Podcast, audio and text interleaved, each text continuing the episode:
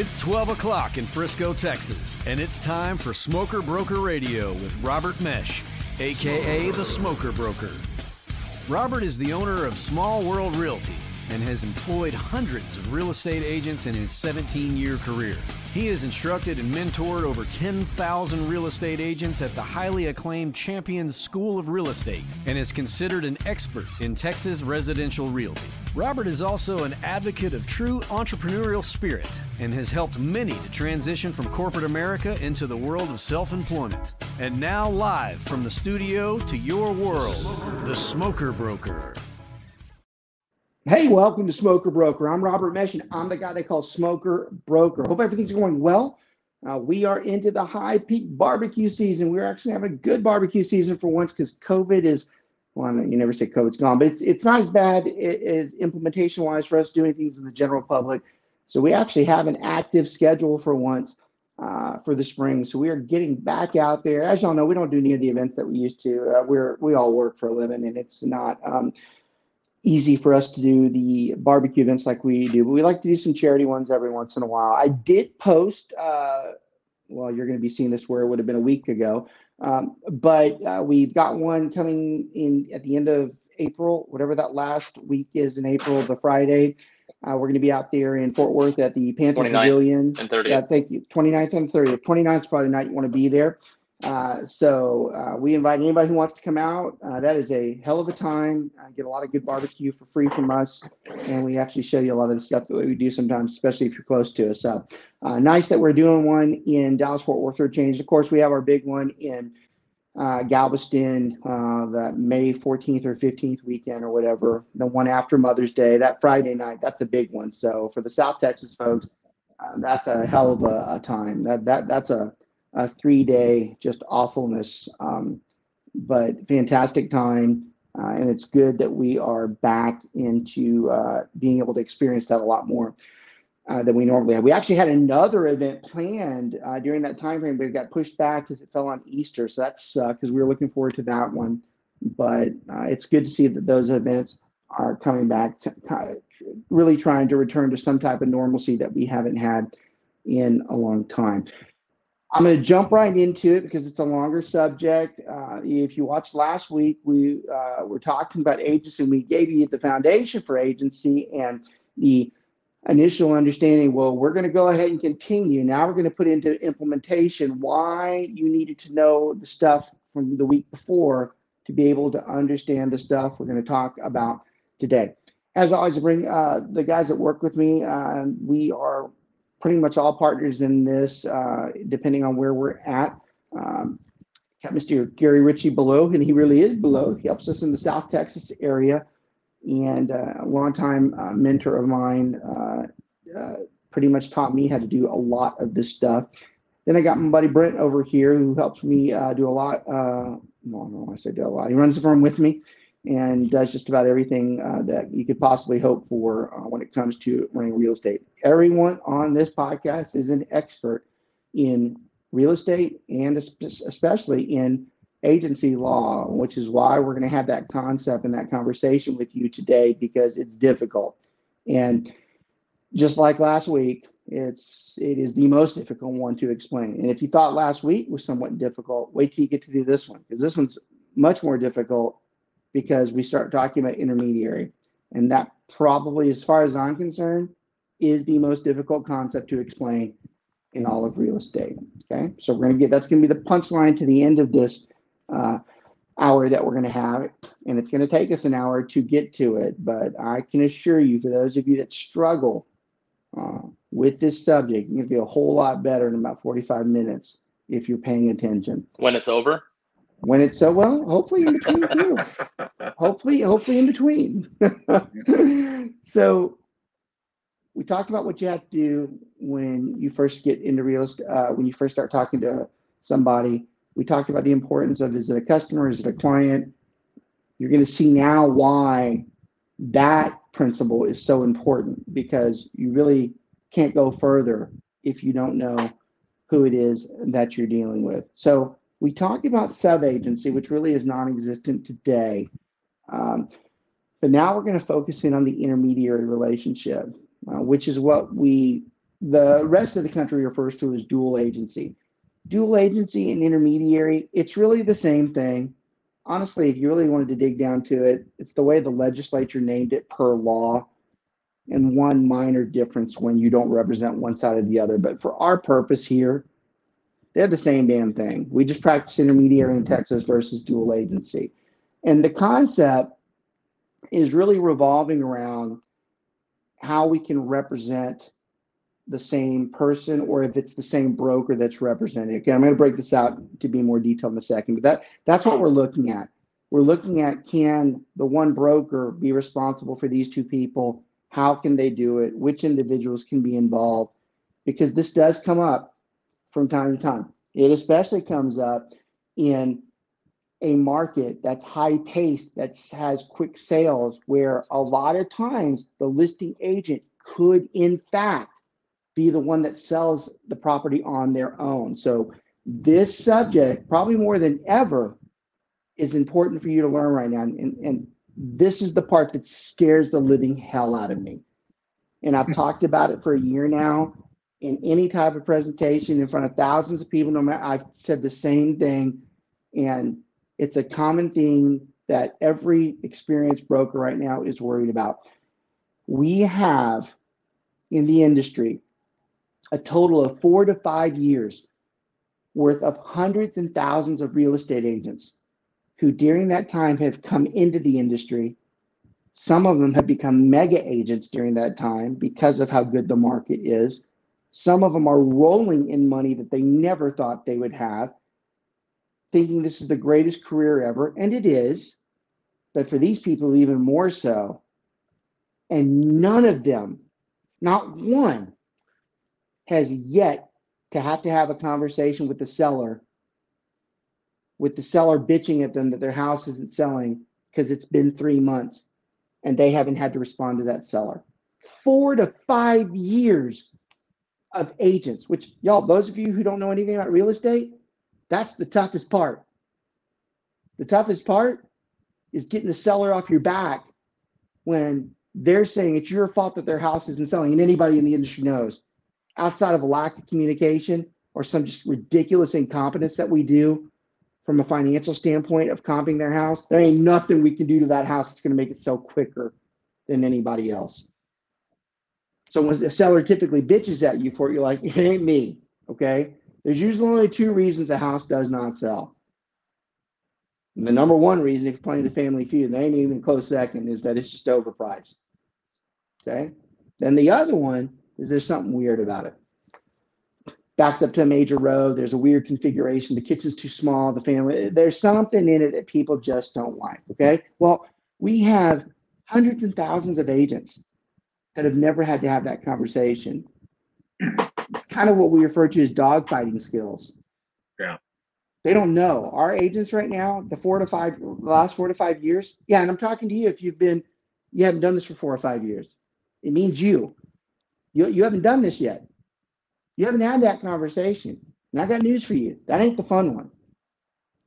That is the hardest thing we do is sit in front of a seller when they're on our ass about why their house hasn't sold and us being able to use our expertise telling them this is why it's not selling. The number one skill that we have is not being used by over 98% of the existing agents that have been practicing for only four or five years. And that is just absolutely scary. Now, the reason why I go through this point, we're about to start talking about those same agents selling the property being the one agent to two people. And they don't even know that concept. And now we're about to talk about how they handle an intermediary. Good Lord. Mm. Talk about a pile of lawsuits. I have few regrets in my life. I'm going to tell you the biggest one. I wish I had got my law degree with my real estate license because I promise you I would at least have $50 million in wealth right now because I know exactly where to go to find the people that would need that type of expertise. Because, in my opinion, most of those people probably could sue the agent that they're dealing with that deal with this subject we're about to talk about. That's how serious that is. All right. So you have intermediary. If you want to break it down to its most simplistic term, Intermediary is an old Latin term that refers to in between, in the middle. And every broker is an intermediary, which means the broker is always in the middle. They can't side one way or the other. Want a layman's terms for a broker? They're a bookie. You ever seen trading places where he, he, he, he's explained to them the commodities and he goes, We take their orders and we take the gains. He goes, The best part is, even if they lose, we still get it's the same thing. All right. So the, they're in the middle, but they can't help either way. There's two types of intermediary. You have intermediary with appointments, and you have intermediary without appointments. Now, more of our core audience are newer agents, uh, but some of our agents, we do encourage, or some of our watcher, uh, our viewers, sometimes we encourage them that if they feel they weren't able to explain this topic better, sometimes they'll tell their client, look, you need to watch this because this is what I'm telling you, because this is what happened. All right. So when we're talking to the general public, you'd be surprised. Some of you have gone through this, you're like, damn, that is not what happened. And I knew something went wrong when we did this. This is another concept that a lot of people don't like to hear if it's been after the fact. So let's do the easiest one. Let's do intermediary with appointments. This is where, let's say I'm the broker and Brent is the listing agent and he works at our brokerage. And let's say Gary is um, the buyer agent and he works for the brokerage as well. The key here is that both of them have clients, not customers, clients. Brent has a listing, a seller, which is a listing client, and Gary actually has a buyer who is a client. Right. You cannot have intermediary without two clients. It's got to be two clients, one way or the other. It's got to be two clients in there because if you don't have the two clients, then it's not intermediary. That's a that's a, a basic foundation principle too. And I'm going to tell you, that's the one that's the scariest because one of the biggest amounts of trouble you can get into is to act like the other person's a client when they're not. Okay, and I'm going to get to that in a minute too. All right, so let's say in this situation, Gary brings his buyer to Brent's listing, and I'm the broker. They work under the same brokerage. This is a classic example of intermediary with appointments. Business is as usual. Nothing changes.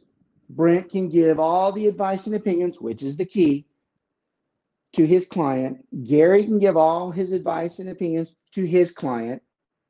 The only difference is that they both have to disclose to their clients that they work for the same broker. This is what we call an intermediary with appointments. There is, in fact, a separate document that acknowledges this relationship. 99.99999% of the general public, they don't give a damn that they are in an intermediary with. As long as they are getting their advice and their opinions, they don't care. I guess if they paid enough attention, they would argue that, well, you guys work for the same broker, y'all are in it together. If they were super smart, but if they knew the reality of it, most of the agents that work in larger firms, that's probably the best they're ever going to be represented because usually those agents want to kick each other's ass versus an outside one. So you're actually better protected there. Now, a mom and pop where there's only two or three, that would probably be a valid question as to, well, you guys talk a lot, don't you? But it rarely comes up. In fact, it rarely comes up so much that I don't even talk about it. It's the easiest one we do. Most of the time that we're going to spend here for another, what, 30 or 40 minutes, it's going to be on the next one, which is intermediary without. All right, Britt, take you through this one on the intermediary without. What happens now? Let's say you're still the listing agent what happens in this particular case? What's going to happen in the situation we just described? So without appointments, that means you show up and you haven't scheduled anything. So you don't have an appointment to meet with the client. No, no. okay, sorry. I've been waiting for that. I was just waiting for my turn. Okay, so without appointments, that means that you know the same agent is going to be representing both the buyer and the seller. They have clients. This has nothing to do with the buyer being a customer. They have to be clients for in order for it to be considered intermediary without appointments. And use, the the, use the example we were talking about.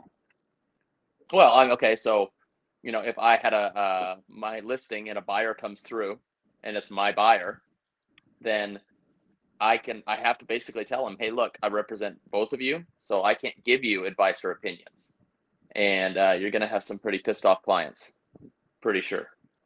Okay.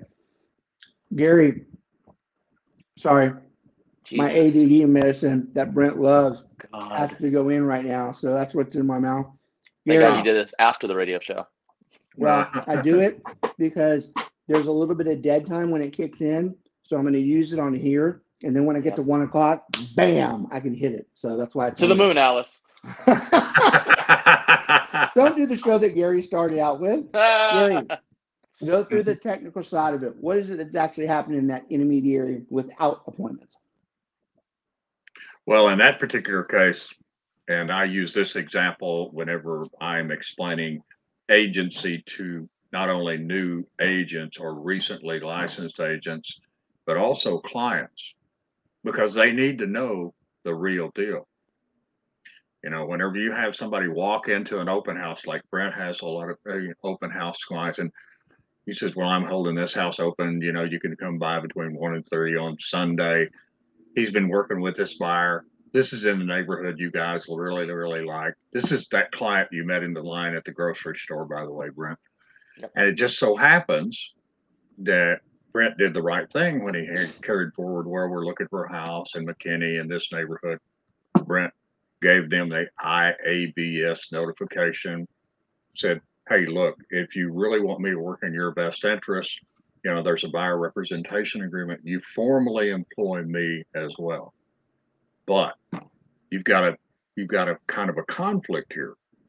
You got a seller who thinks you work for him or them, and you've got a buyer that you met and they think you work for them. And and the way it's explained to them says I can give you advice and opinions and you know give you certain negotiating strategies and market awareness and so forth and so on. And they said, Yeah, we got the right guy. Until they walk into Brent's open house and the wife says, Oh my gosh, it's perfect. You know, and that should put a red alert in Brent's mind and going, Okay, so and then they say the most terrifying words that a new buyer has to say to an existing listing agent we want to buy it. Can you help us? Uh-oh. Yep. I would Well, almost yeah, argue in today's market, it would be better to do an intermediary transaction without appointments because you could let the buyer and the seller sit across from each other and they can negotiate the ridiculously overpriced offers and, and So- waivers. Now that is a very good point from an extremely intelligent guy that I don't give a lot of credit to. Thanks, It's just the opposite. I actually give a ton of credit. That is something I have not looked at, and I know Gary's pausing on it too, because Yeah. you're right. I have not thought about. So, for everybody, Brent's discussing. We nobody wants to do an intermediary without. Nobody.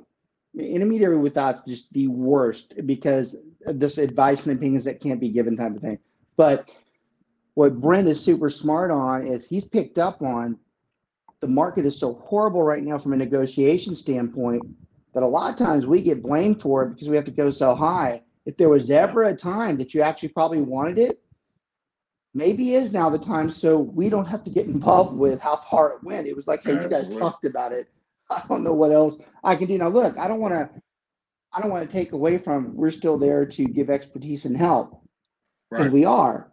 But when they start going 40, 50, 100 to 200K over, I think expertise starts going out the window at some point. And, and at that point, it's like, hey, you guys, if y'all want to do that, y'all can talk it out. So Brent is super sharp to pick up. That's an alternative, probably for the first time in a, ever that someone would say maybe it's not so bad that they do that. So let me give a, a clear picture what both of them have been talking about. And, I- and it's because I teach this all the time. So I have a very structured flow but their input's awesome because it gives you the real view as to what they're looking at. Let's go back to the other example where they were both having their buyer and seller. So this time, Gary's out of the picture. Brent brings his buyer client to his listing client. Okay. And that person, the buyer, wants to put an offer on Brent's listing. Right? This is an intermediary without appointments.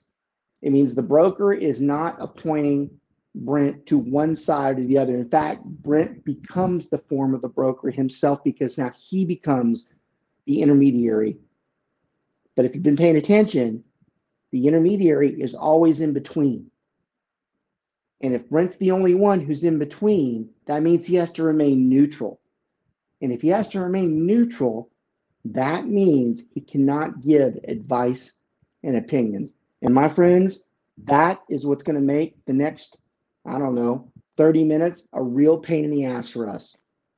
Mm-hmm. Because when you can't give advice and opinions to the two people who hired you specifically for that reason, you've got problems. And, you know, you can sit there and say, well, how hard can it be? I'm like, you can't define how hard. Yeah, right. You can't define, you don't even know. You yeah. don't know how hard it is. I mean, my favorite in this conversation is the um, a lot of people think that, well, if we can get past the negotiation, we really don't need you. I'm like, ah. I go, that's the easy part. It's the other shit that's hard. go, any any fool can get the price to where it needs to be. It's the other stuff that nobody knows how to do that mm-hmm. causes the problem. You know, I don't think a lot of people realize this, but most of the deals that are ever lost are due to inspections. It has right. nothing to do with the price itself. A, that's a, a, terrible myth in the in the world out there that uh, the the price negotiations are really what kill the deals. It's usually the contents of the deals and the inspections uh, and the requests that cause problems. That's like step one. Because yeah. remember, from the first part, there's no advice and opinions given. Now let, let's play this out so you can see it. Now I've always taught by example. I think it's the best way. You can't read the stuff, so you might as well learn by example. Brent had his buyer go to his listing. So we're going to start. Remember, I told you we're going to go in circles, but we're going to end at a very defined point. So we're going to start kind of closing in the half circle to get to the final point there. If Brent takes his buyer client to his seller client, what's the first thing he damn well better have done before he walked in there? Well, I mean, the buyer client, well, he's already signed a buyer's rep. He's already signed an IBS. But as far as letting them know, hey, just so you know, I represent the seller on this one. This is my listing. Yeah. I can't be more clear to you. You sign these documents. Actually, you sign two.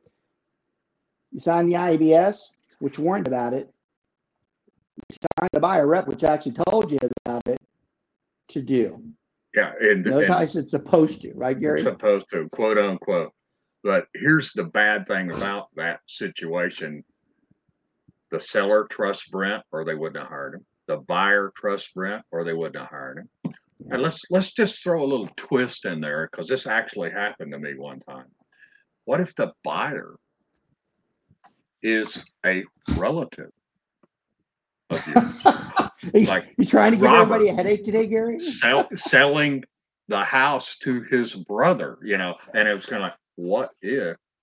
Don't do know, brother because the brother doesn't have to do a mother or father or or a daughter because the brother's not. They don't even have to be disclosed. Although that could be just as nasty. Or is that exactly. the point you're making? It could be nastier because of that. Yeah, I agree. It, it, it's really, really a, complicated situation because you got to explain to your own relative, okay, I'm going to show you this house. I've got it listed. I know that I told you originally I would work in your best interest, but because of the laws in the country of Texas, I can't give you advice and opinions as to what to offer, how to do it, whether it's a good deal, bad deal you know, all I can do is just walk through the house like a cigar store and then and point out, oh, aren't these lovely? Look at the way the light comes through the windows. You know, but no advice and opinion. so his his explanation is so good because he's just he's displaying a point that's really not emphasized enough. And I love the way he did it. You know, who really believes if it's a brother that at least you give a shit about that you're really yeah. going to remain impartial and not give them advice and opinions. That in itself is going to be tough. But even the client that you had, I love the way he said that they hired us because they needed our expertise for the advice and the opinions. That buyer is going to have questions. You've yeah. got to know it. They're going to have it. And the fact that we told them we can't answer them when we go in there, that's going to be a problem at some point or another. And here's How the typical it, response. Yeah, honestly. And then Brent can chime in on this. Your your brother or your relative, or even worse, the client that's got it listed with you, said, Well, if you can't negotiate in my behalf and advise me how to proceed, what am I paying you for? That's right. That's right. What and am I paying for? Hmm. Actually, let's let's go that route too. So Brent brought his client in there. He was clear to them because he's a good agent. He told them what they're what they should have already known.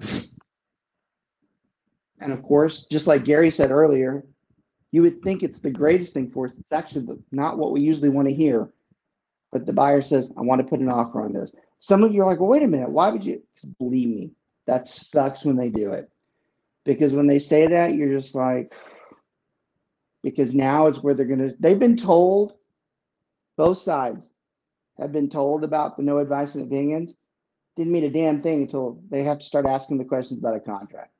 And now they're going to start seeing that this is a problem. All right, so let's play through that. We can't give them advice and opinions. Buyer wants us to put a contract. Buyer agent typically drafts the contract. So buyer Brent's buyer client's going to go to Brent, hey, I want to draft an offer. Just like we said earlier, they're going to ask Brent all the obvious questions. What do you think I should offer for? I can't tell you that. I represent the other side. When should I close? I can't tell you that. I represent the other side as well. Well, what the hell can you do for me? Not much right now. Now, Look at how the light kind comes through. Give you decorating decorating so, tips this is the point I like to make to a lot of people now. One of the most unfortunate things in the last two years, and it's funny, nobody talks about it enough, but it's a tragedy.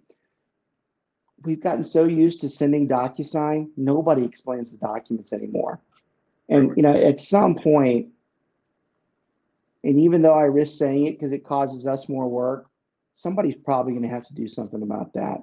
It's only a matter of time before the millions of clients and millions of that are dealing with this, they're going to say something like, "You never told me explain the shit to me. I just signed it." You know, and where we used to be very detailed. Now, the reason why I'm saying that here, this used to be a skill that when we took a listing or we took a buyer, we went through that paperwork.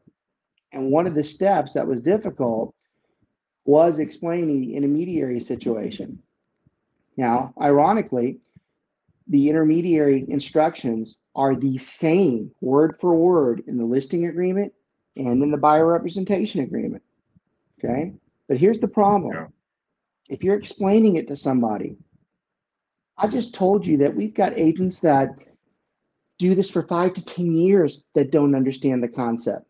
Hell, we have people that teach that don't understand the concept sometimes. do you really think the average person that's sitting at the kitchen table while you're going through this, just not listening to a damn thing you're saying. They've got like a 12 inch hoagie, mayonnaise is dripping off the side of their face, and they're watching the Stars game or the Simpsons in the background while you're mm-hmm. going blah, blah, blah, intermediary. Do you think they're listening to one word you're saying? No. Hmm. But then fast forward to where we are now. And they want to put an offer and they start asking Brent these questions. And the first one is how much should I offer? I'm like, hey, look, y'all, we talked about this. They're like, no, we didn't. They go, yeah, we did. But you had that sandwich stuffed in your face and you were watching Beavis and Butthead. And now it's happening. And now I you are to use- Beavis and Butthead. and I like to use the Beavis and Butthead reference Yeah. because my favorite with them is when they go into their head and there's a dead mule and there's flies over it. That is exactly what the problem is because they don't know. So we Yeah. got agents that are 10 years in that don't understand it. And now this guy that was eating the sub sandwich is trying to figure it out and piece it together in the two minutes that he has or she has.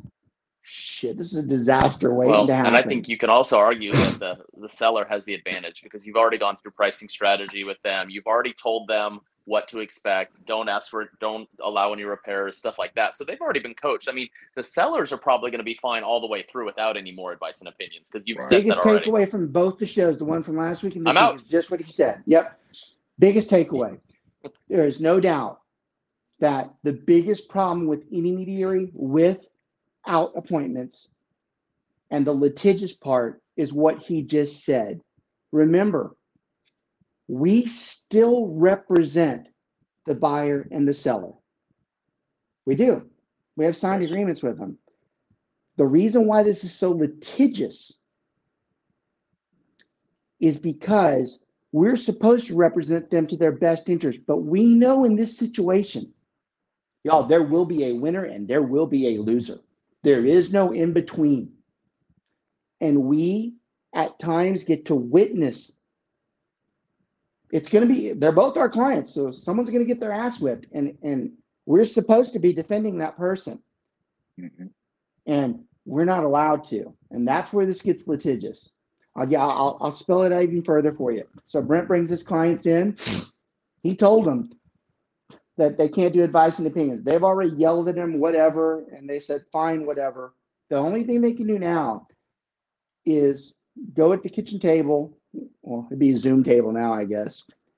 One person sits at this end, one person sits at that end, and then we're in between, just like the definition of intermediary says. We take the contract and we give it to the buyer, and they actually have to fill it out. So the first part's obviously the the the amount they want to offer. So the house is listed at four hundred thousand. They write down, um, we'd like to offer three eighty.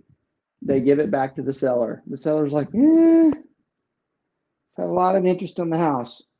I don't think that's going to work hands it back to the buyer and the buyer goes okay then we'll give 400 so you happen to know for a fact that nobody's even looked at the house so the seller's over there saying we've had a lot of interest and you're like and you can't say anything to them.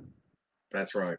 and then the buyer goes from offering 380 to just saying ah screw it i'll just go ahead and go full, full price. And then you kind of look over at them and you can't say anything because both of those actions deserve but what the what are you doing? You're lying and you're an idiot.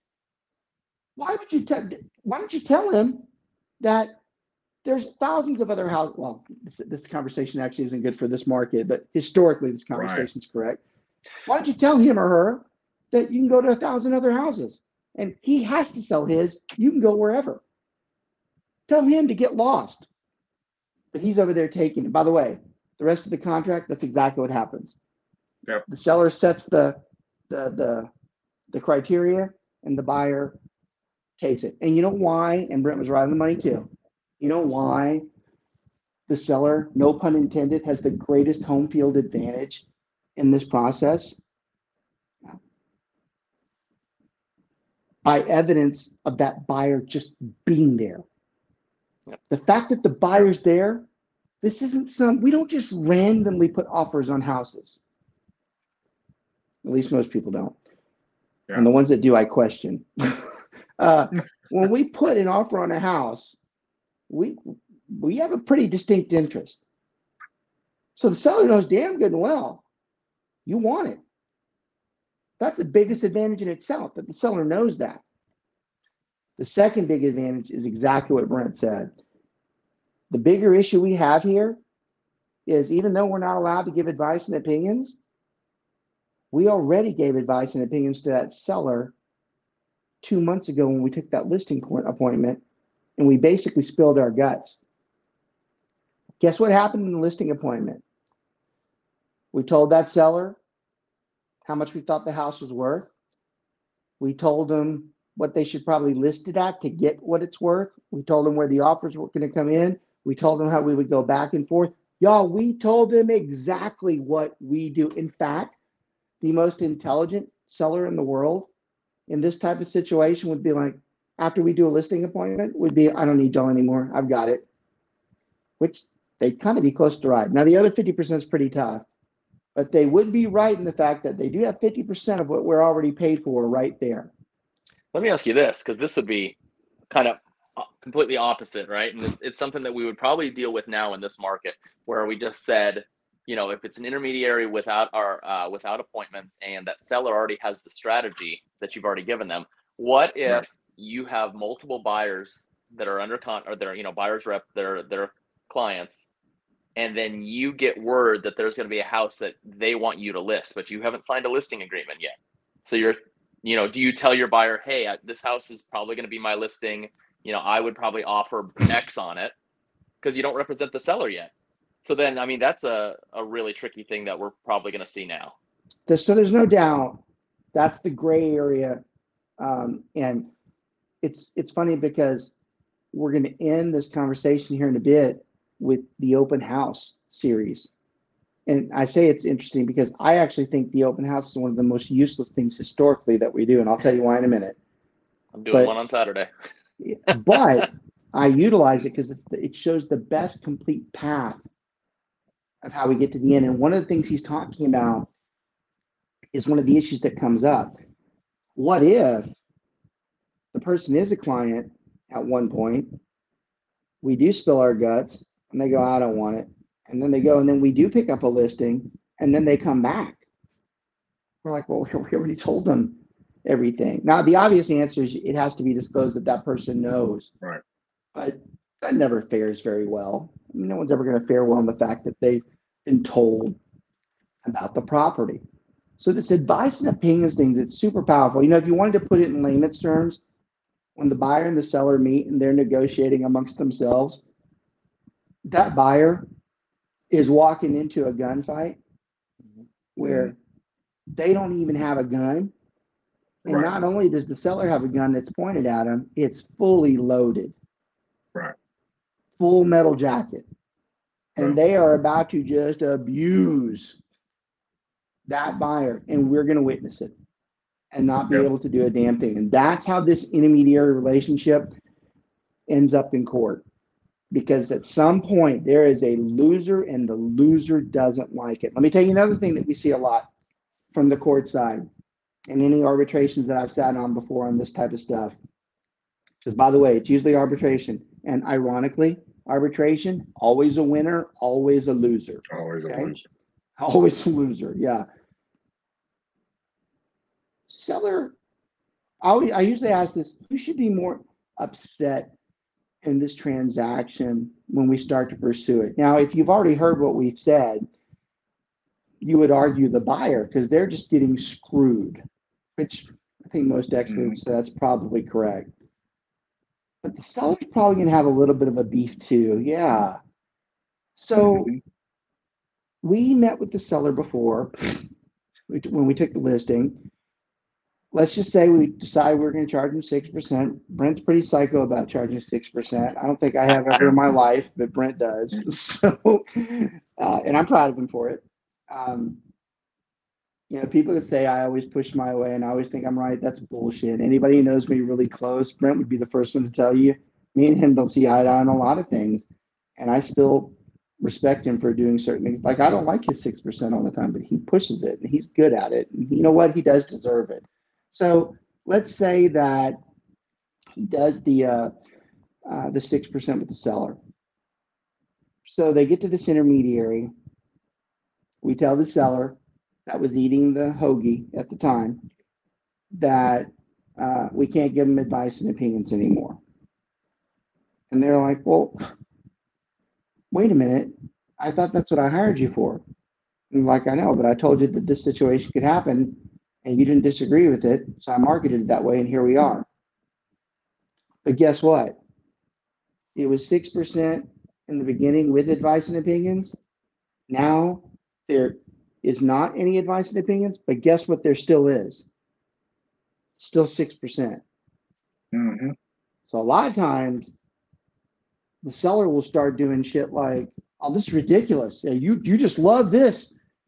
You're walking out of here with double what I was gonna pay you. You don't have to do a damn thing now. You're right.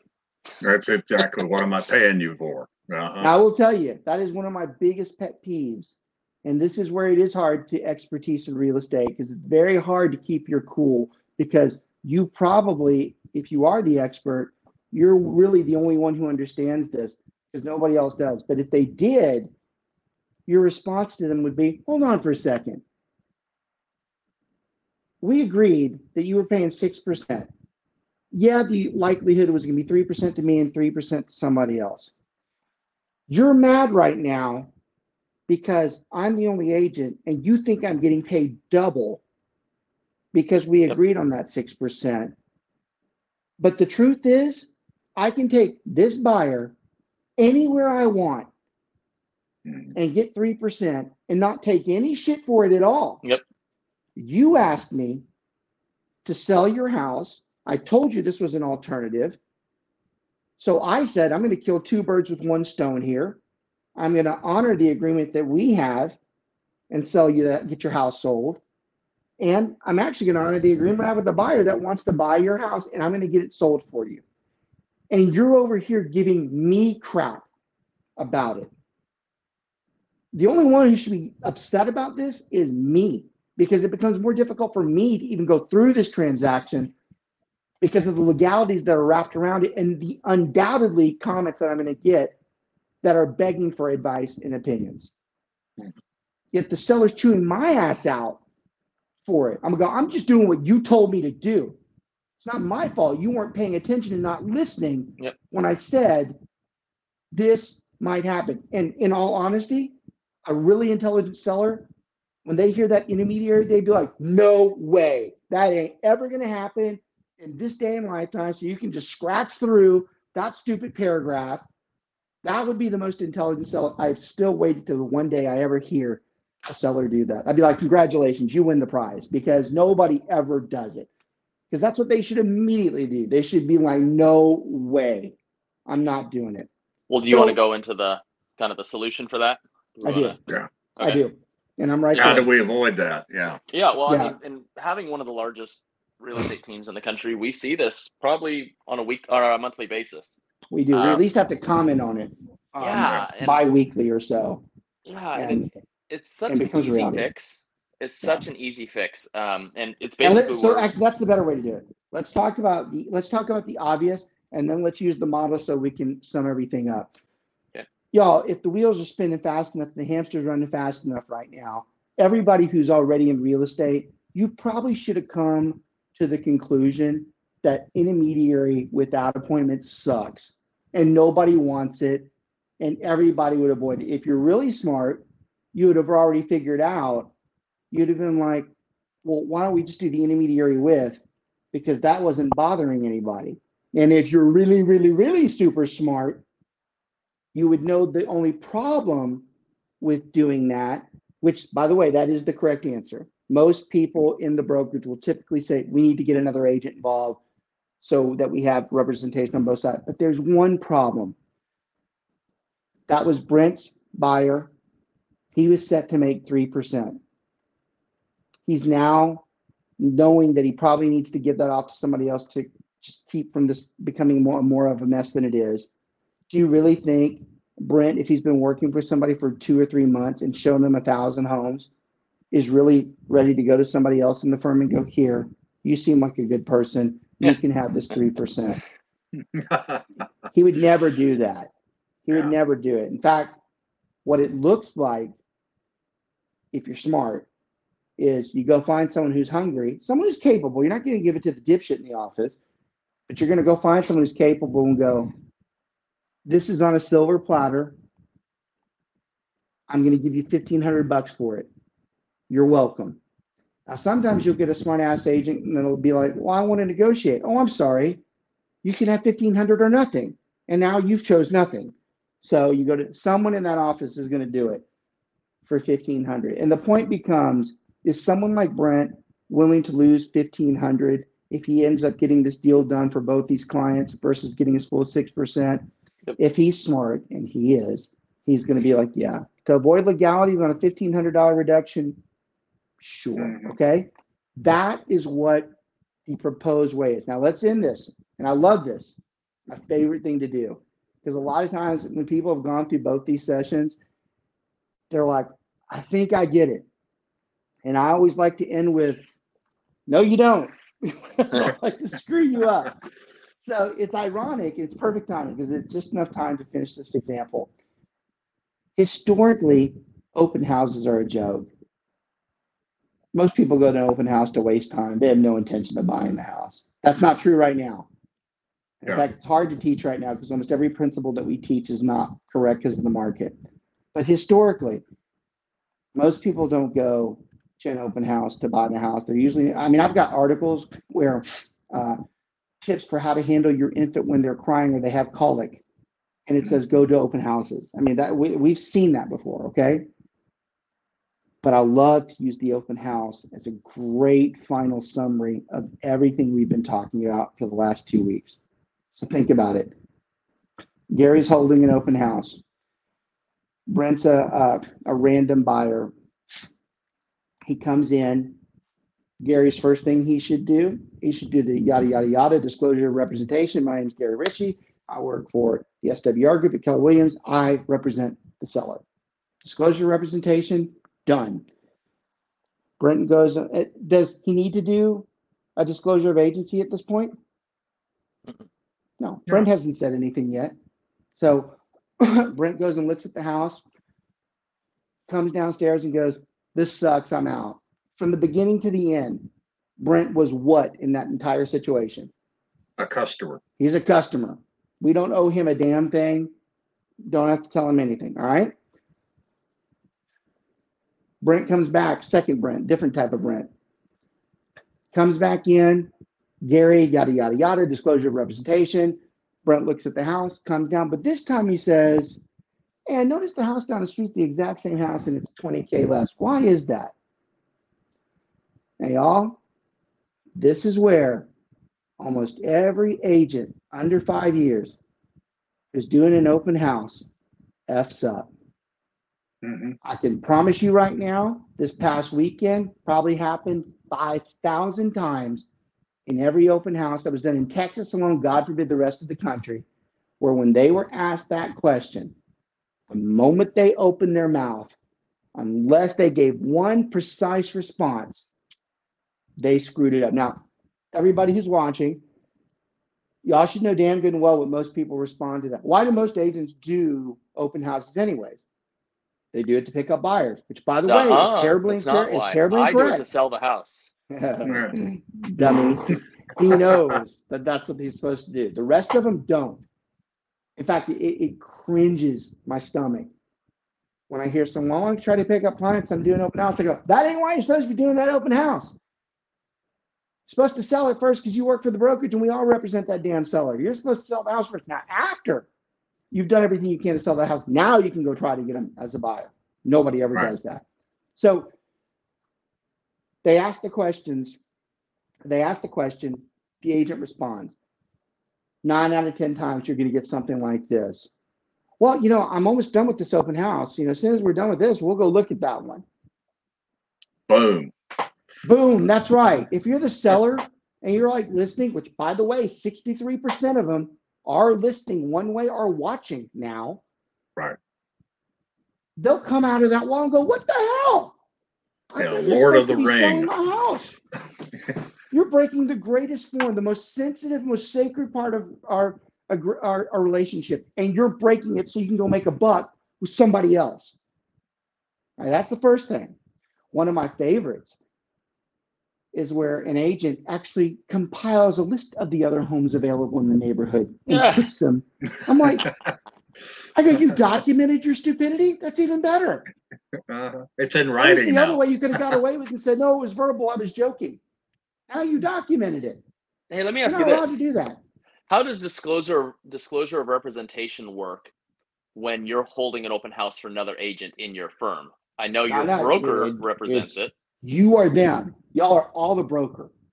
I usually do it. I say my firm represents the seller, but I'm not the listing agent. So that's fine, but you Yeah. still represent that seller, and you would ha- you would technically have to say you represent the seller. Yeah. Yes, absolutely. You do, because we're all the same. We're all the same. not. You represent I'm the not. seller. you are definitely not.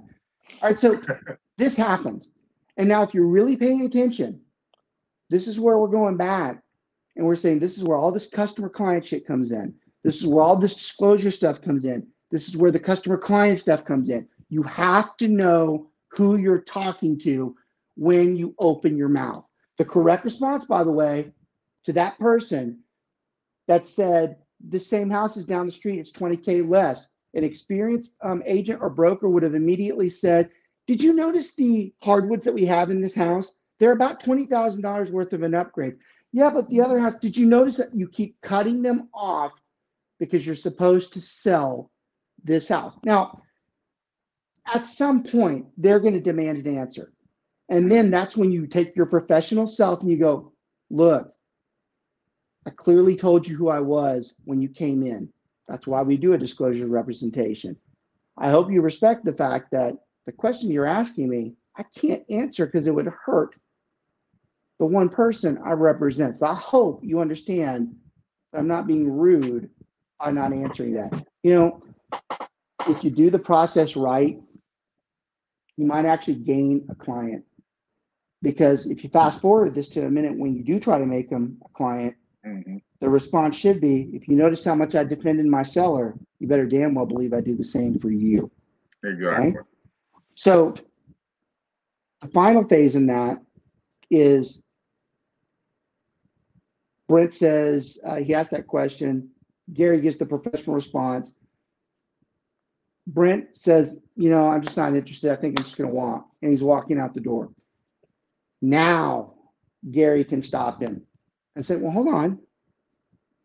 I can help you with some other things if you want Oh, the whole point, what we like to always tell everybody is we need to know that if the seller was watching you and listening to you the entire time, Mhm. that they would both agree that they know that that person's not interested in the house. And now they're like, hey, great job. Go get them for yourself. That's what we want. Okay. So Gary's just distinguished that. He goes, now go through the process again. Now, Gary, is he having a meaningful uh, conversation with this person?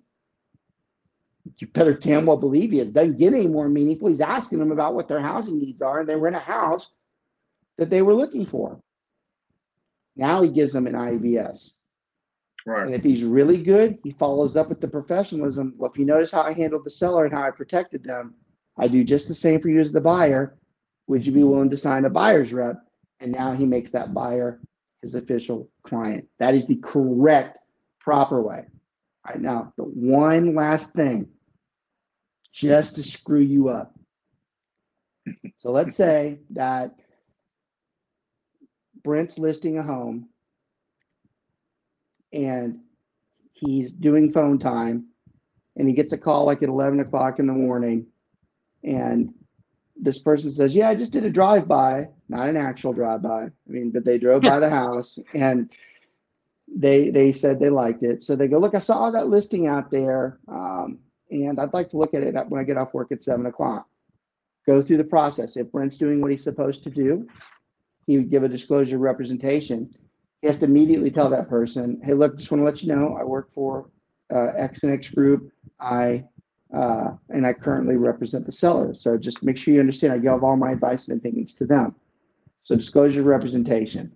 This person says they want to go see that house. So Brent showed he's already done disclosure representation. He shows up at seven o'clock. He's got that ugly face on that sign that he's sitting in front of, and the buyer shows up there, and the buyer is about to go into the house. Are they having a meaningful conversation? Yeah.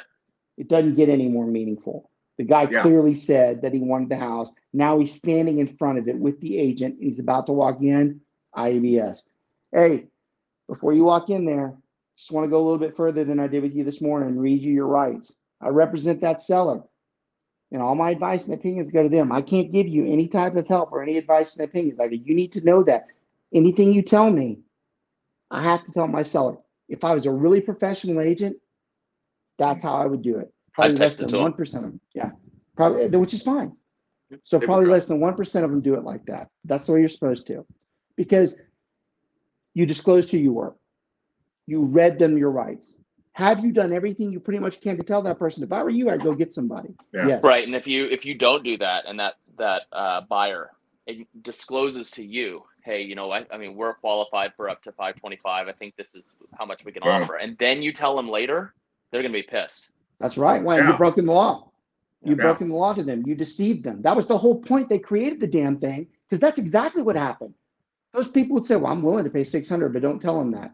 They were obliged to, But they shared that information when they were still a customer, and they a didn't know because someone didn't read Right. them the rights like they're supposed to. If you follow the process, the process works. Okay, so let's go a little further with it. Brent, uh, um, buyer looks through the house. Remember, this is not a represented buyer. This, and we're making the assumption this buyer does not. We're making two assumptions here.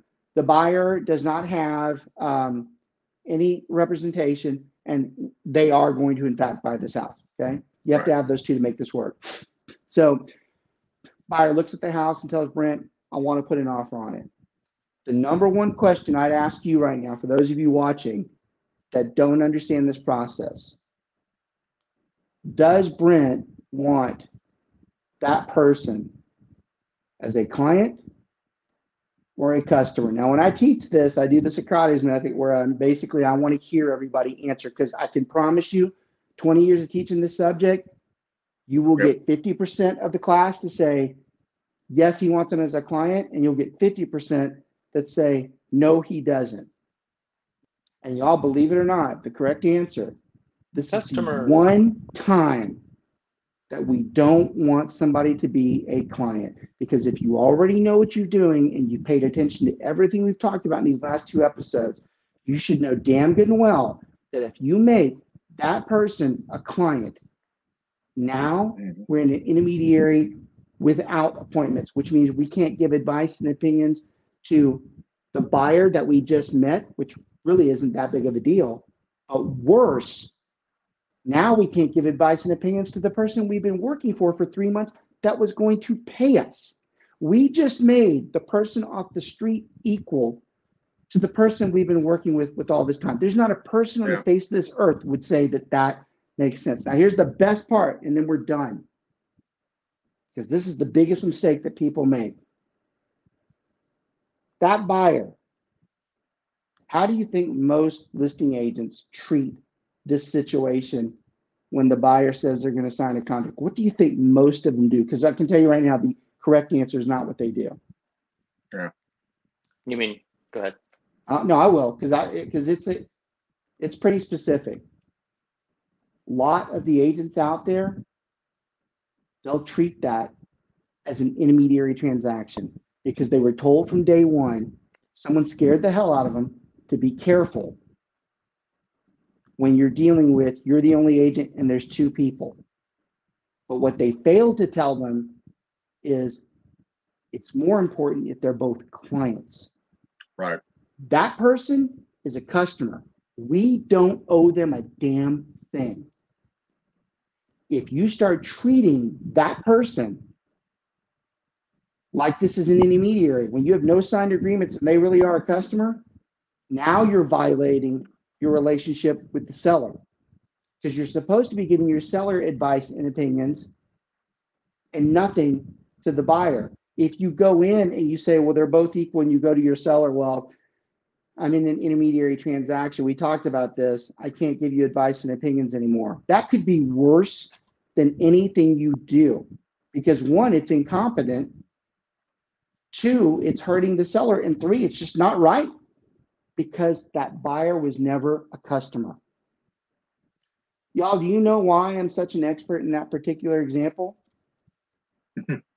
Yep. That was me in year four with the production of 27 million. Yep. 27 million a year, which y'all for a four-year agent, that's pretty damn good. It's not that good. Brent, are you are you at 27 million yet in 10 years? I'm not. I don't think so. y'all, I am the biggest punchline to any story because I'm not afraid to expose my weaknesses. I'm not ashamed of anything that I do, which is why I love it when someone ever accuses me of being a know-it-all or arrogant. I'm like, you don't know shit about me. I would be the first one to call myself out. I yeah. use myself as the dummy because y'all, thank God for the four-year rule for lawsuits. Because if mm-hmm. that person had any idea they could sue me for that seller could sue me from here to kingdom come mm-hmm. for me doing that. And y'all, I was smart and I went through that. I learned this stuff because I'd learned the hard way. By the way, I'll throw out something for champions right now too. It was champions being an instructor. Yeah. Actually, I got to be careful here because I'll embarrass myself here too. It was actually after doing a few classes where I heard someone say something. I'm like, wait a minute, I got that wrong. By the way, that's something. Might have been Gary or Randy, who was one of my other mentors. It might have been one of those two. But they said it. I'm like, eh, I'm not doing it right. That's why I'm very passionate about teaching this subject. I know damn good and well what can happen to somebody because I lived it. You have to know what you're doing when you do these subjects. Y'all, that's the best we can do in trying to make this more clear. I've taught this many times, many different ways. I'm usually very honest. If I thought the two episodes were good, that's about as good as it gets for these two episodes to get you to where you need to be. I can promise you right now, if you are a new agent, anything under five years, this is going to be life years ahead of where you'll be if nobody ever shows you how to do this. I can tell you if you've been pastor for five years and really not had a lot of guidance, this is good for you too. And I can finally tell you if you ever have or currently have a seller or buyer that's going through this, you should let them watch this because this is the right. best way they're ever going to understand what the hell's going on. And y'all, if you have no clue, you. you need to head to joinswr.com because your joinswr.com. y'all, there's no doubt that uh, if you we don't do this podcast for any type of money. We don't do it for any type of fame. God knows there's only so many people that watch. But we do have a very loyal following of people who respect the fact that we are willing to take our time, two hours just today alone, to show you how to do this stuff. We also do it because we do want you to know that is just the type of training that our guys get 24 7. We show them how to do all these things. We cater to part time agents, we cater to full time agents, but we especially cater to the part time agents because you can't find it anywhere else. And this is the type of training and expertise they get. And by the way, in our particular team, the three guys here, and it'd be a different guy in certain regions um, where Gary's at, we're the only ones that help you with this stuff. We don't pawn you off on anybody. And we do That's it typically it. within two hour time frame, usually within 15 minutes. Very hard to find. Y'all, thanks for watching. We appreciate uh, all your loyalty. Y'all have a great rest of the week. Uh, get in there in the spring, start selling stuff, get into this, get involved. Uh, you're never going to get anywhere unless you do what you're supposed to do in real estate. You got to get out there and hit the pavement. Take care. See y'all soon.